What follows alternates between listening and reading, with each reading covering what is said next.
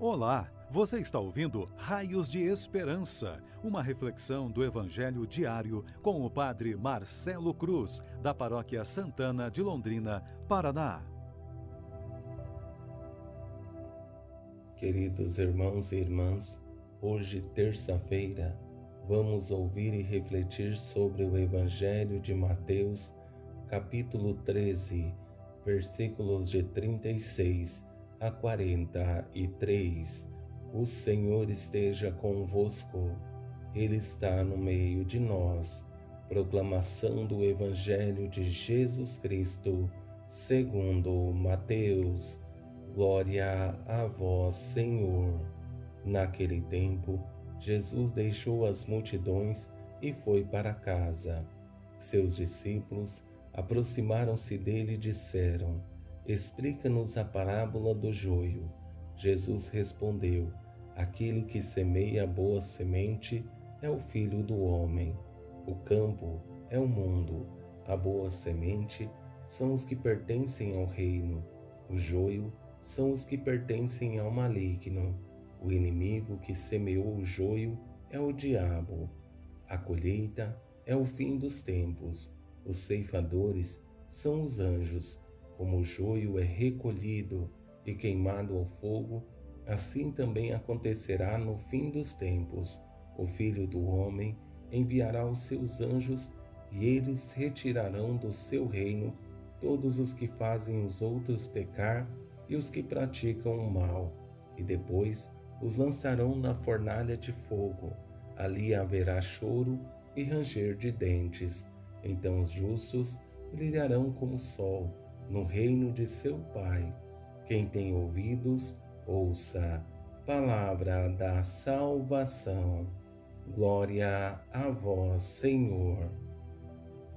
Queridos irmãos e irmãs que estão nos acompanhando por nossas redes sociais, é sempre uma grande alegria contar com Sua presença nos acompanhando em nossas reflexões.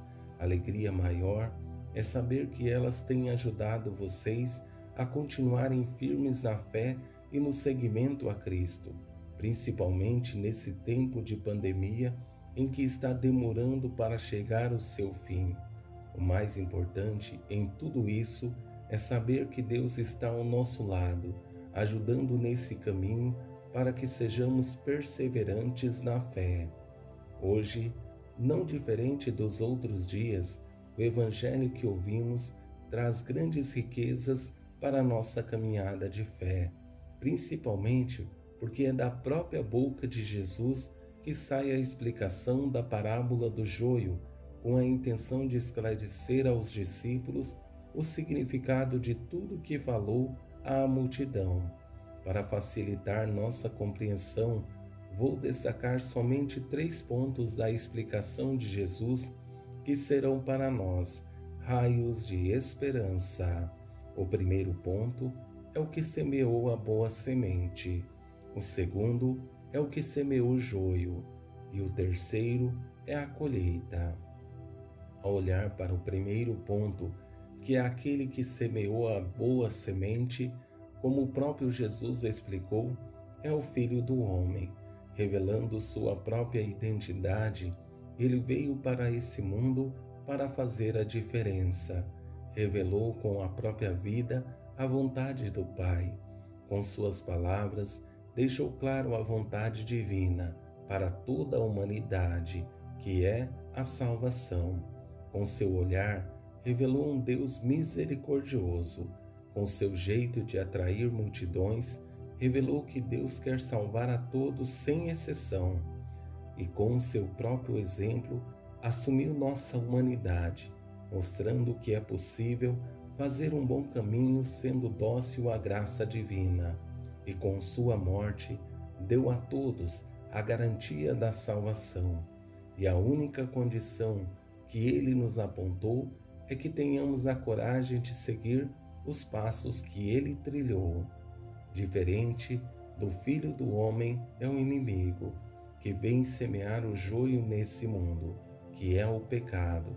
Esse inimigo é o diabo, como etimologicamente diz a palavra, é aquele que divide, por ele não querer a nossa salvação, sempre tentará nos perder, porque sua intenção é nos fazer egoístas, cujo centro do mundo somos nós mesmos.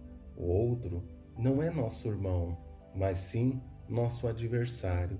A intenção do diabo é sempre nos afastar das pessoas para viver em um mundo no qual o eu é o centro das atenções e o outro precisa estar a meu serviço como um empregado que não merece meu respeito. Depois de apresentados os dois personagens centrais do texto, vem a colheita, que é o fim dos tempos, em que nós nos encontraremos com Deus para receber a graça da salvação ou as consequências do mal que praticamos em nossas vidas, mas tudo depende da escolha que estamos fazendo. Enquanto estamos vivos, temos a oportunidade de fazer um caminho diferente. Se estamos no caminho errado, ainda podemos corrigir. Se estamos no caminho certo, permaneçamos nele e procuremos nos tornar pessoas ainda melhores, porque o desejo de Deus não é a nossa condenação, mas sim a salvação. Mas Ele só pode nos salvar se aceitamos a Sua vontade em nossas vidas. Espero em Deus que, através dessas palavras do Evangelho, aconteça em cada um de nós uma mudança de vida e nos desperte para uma tomada de consciência do que estamos fazendo e se estamos em caminhos errados, que tenhamos a coragem de promover a mudança que tanto precisamos para que esse Deus continue agindo em nossas vidas e de nossa caminhada de fé possamos assumir a vontade de Deus, porque é somente assim que faremos a diferença nesse mundo frágil e limitado. Louvado seja nosso Senhor Jesus Cristo, para sempre seja louvado. O Senhor esteja convosco, Ele está no meio de nós. Abençoe-vos, Deus Todo-Poderoso, Pai, Filho e Espírito Santo. Amém. Você ouviu o Raios de Esperança, uma reflexão do Evangelho diário com o Padre Marcelo Cruz, da Paróquia Santana de Londrina, Paraná. Se esta mensagem lhe fez bem hoje, compartilhe com seus amigos.